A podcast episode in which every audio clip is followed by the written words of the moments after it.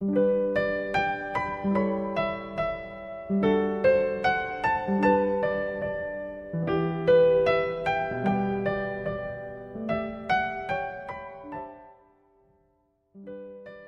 同的城市，同频的你。欢迎收听四零四声音面包，我是四零四。四年的时间能有多快？如果你问我的话，答案是很快。大学生的四年，白驹过隙，佩剑未妥，便已江湖。毕业后的四年，转瞬即逝，世态炎凉，略见一斑。但倘若这个问题问到江哥妈妈，我想她的答案应该是度日如年。一切都要从二零一六年那个格外寒冷的冬天说起。彼时，刘鑫、江歌、陈世峰，还都是在日本上学的留学生。刘鑫和江歌是好闺蜜，陈世峰是刘鑫的前男友。二零一六年十一月三日，因为和陈世峰闹矛盾，刘鑫已经借住在江歌家好一段时间了。出事那天。刘鑫出去打工，回家的路上给江哥打电话，说想让江哥来接他。等待刘鑫回来的时候，江哥还像往常一样和妈妈江秋莲语音。直到江秋莲听到电话那边刘鑫的声音，他才挂断。当时江秋莲怎么也不会想到，那一通平平无奇的电话，竟然是最后一次听到女儿的声音。回到江哥的公寓时，陈世峰已经堵到了门口。看见闺蜜被欺负，江哥叫刘鑫进屋，自己和她理论。接下来，惨剧发生。两个人一言不合，性格偏激的陈世峰接连刺了江哥十几刀。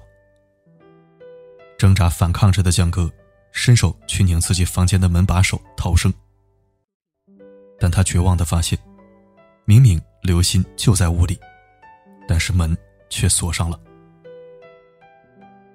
能想象吗？你为了朋友的安全，不顾危险的挡在他前面，而危险真的降临到头上的时候，朋友却躲在最安全的地方，听着门外绝望的呼喊：“救命！救命！”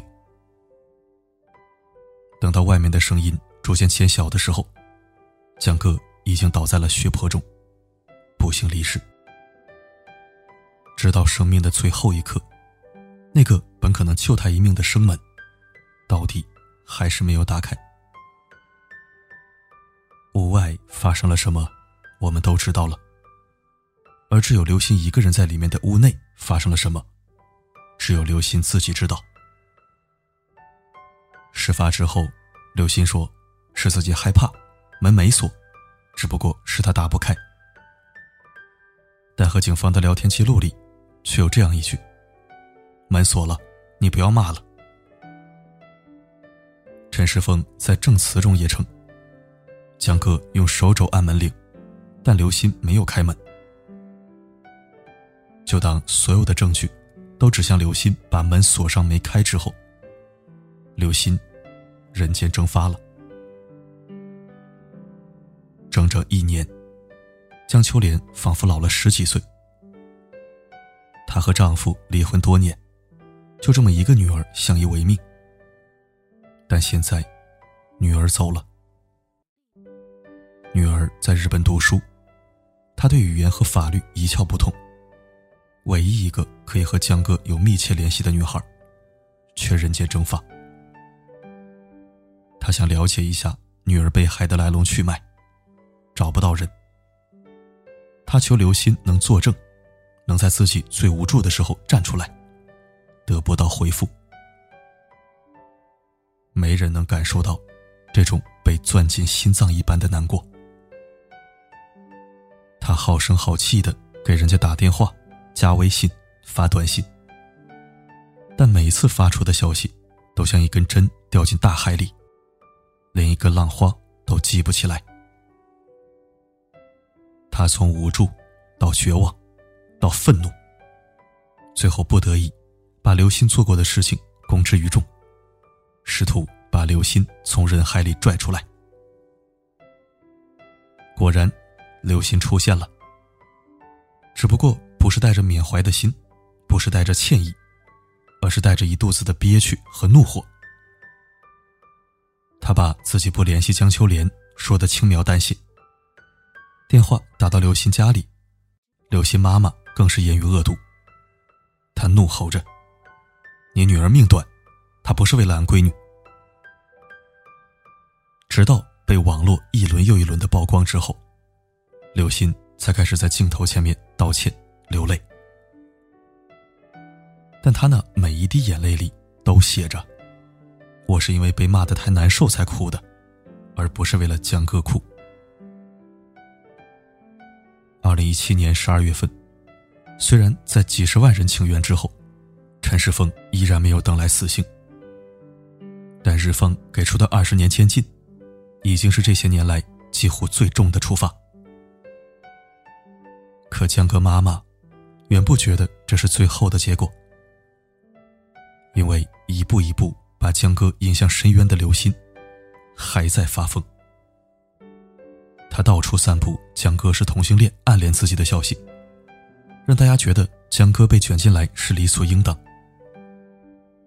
他说江秋莲消费女儿的死换钱，每一次纠缠他都是在炒作，甚至联合网络团队，一句一句的刺向江哥妈妈那个敏感的神经，逼他骂人，逼他做出一些不理智的事情，然后再预谋新一轮的炒作。直到去年十二月被封号前，刘鑫的账号粉丝已经有了几十万，累计收入的打赏有五万多块，并且以为网络没有记忆的刘鑫，偷着把名字改成了刘暖西，温暖，向阳。可能是生性冷血恶毒，要起个名字来震一震吧。二零一九年十月二十八日，江哥妈妈终于把刘鑫送上被告席。他究竟有没有错，让法律裁定。时隔半年之后，那个日子终于来了。从江哥去世到现在，整整一千三百多天后，江哥妈妈再次登上了热搜。这一次。江哥妈妈要正式和刘鑫对簿公堂，起诉这改名后的刘暖西。六月五号，江秋莲以生命权纠纷为案由，希望法律能定夺刘鑫在江歌遇害案中不可推卸的过错。庭前会议结束，江歌妈妈的代理律师提出了二百零三万的赔偿诉求。本来江歌妈妈的损失就远不止二百万。这无可厚非，但新闻下面的评论，却炸出了一窝又一窝的流星们。有人觉得，忍了这么久，江秋莲的真面目终于曝光了，原来是为了钱。我就很疑惑了，让他留心赔偿经济损失，怎么就不行了？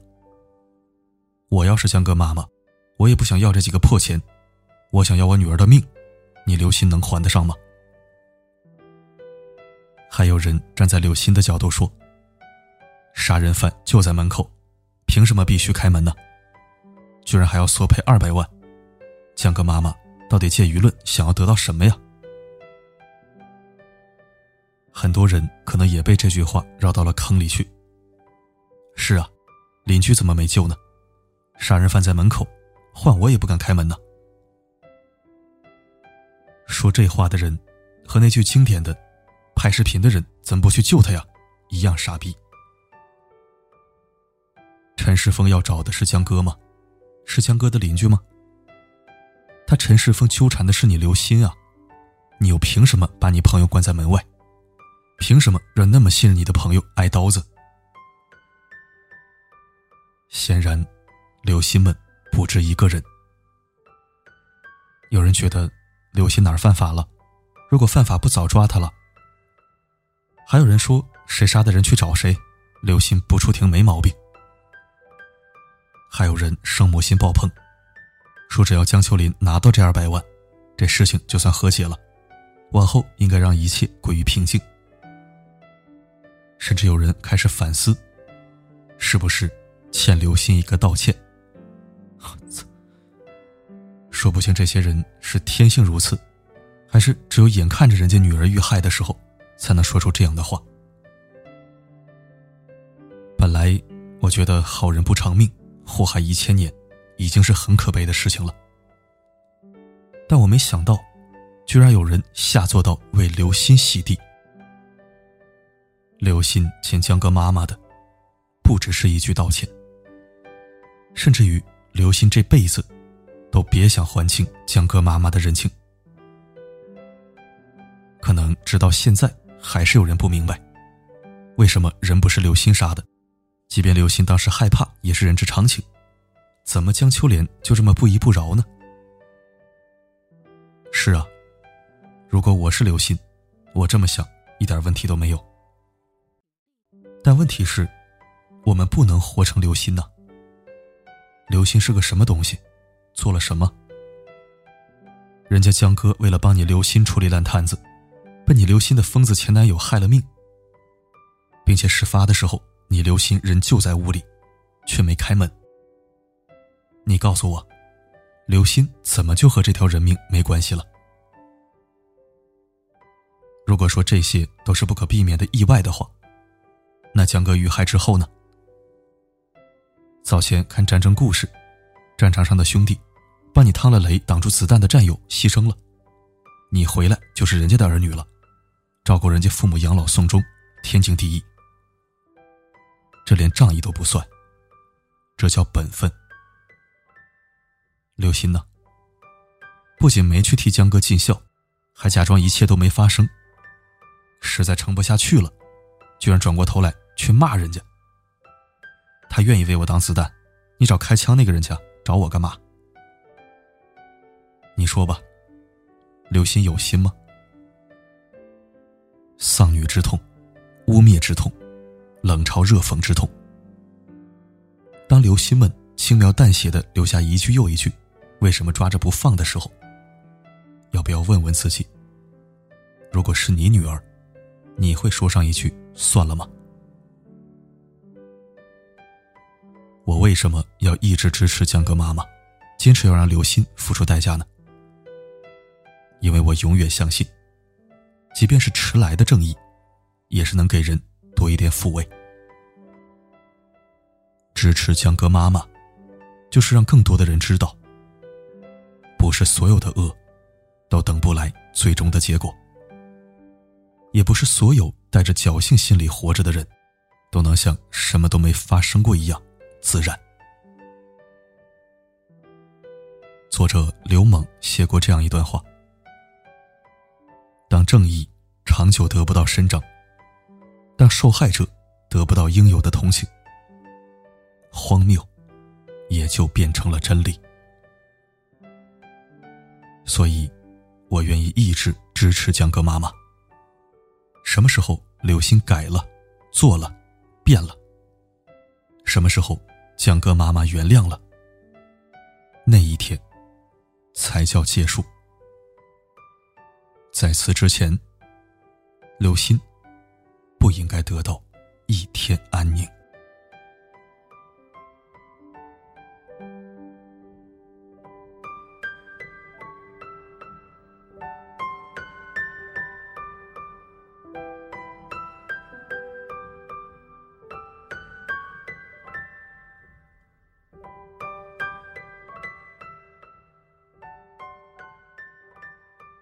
感谢收听。前段时间就有读者跟我私人微信说江哥妈妈的事情，说终于开庭了，让我关注一下。喏，今天这篇文章来了，虽然是经原作者授权转载的，但是表达的内容与我高度一致。怎么说呢？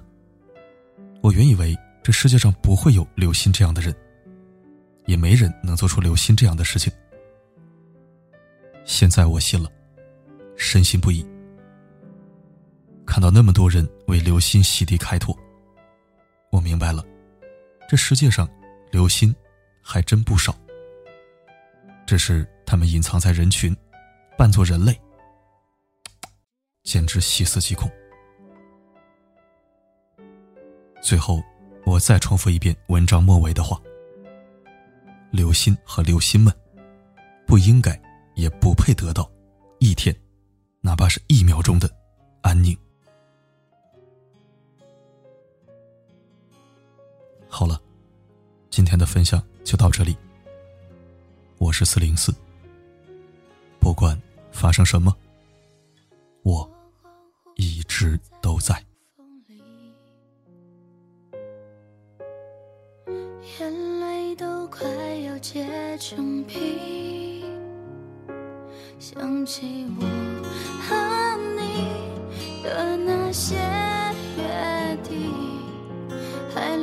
几实现就统统作废在尘埃里，一个人看悲剧电影，感同身受的痛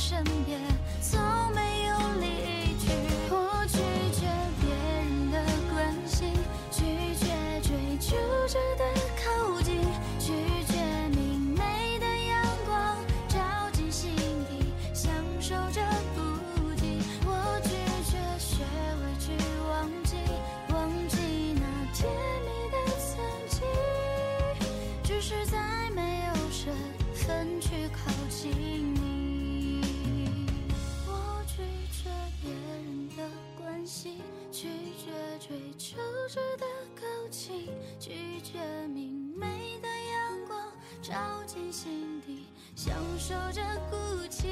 我拒绝学会去忘记，忘记那甜蜜的曾经，只是再没有身份去靠近你，只是再没有身份去靠近。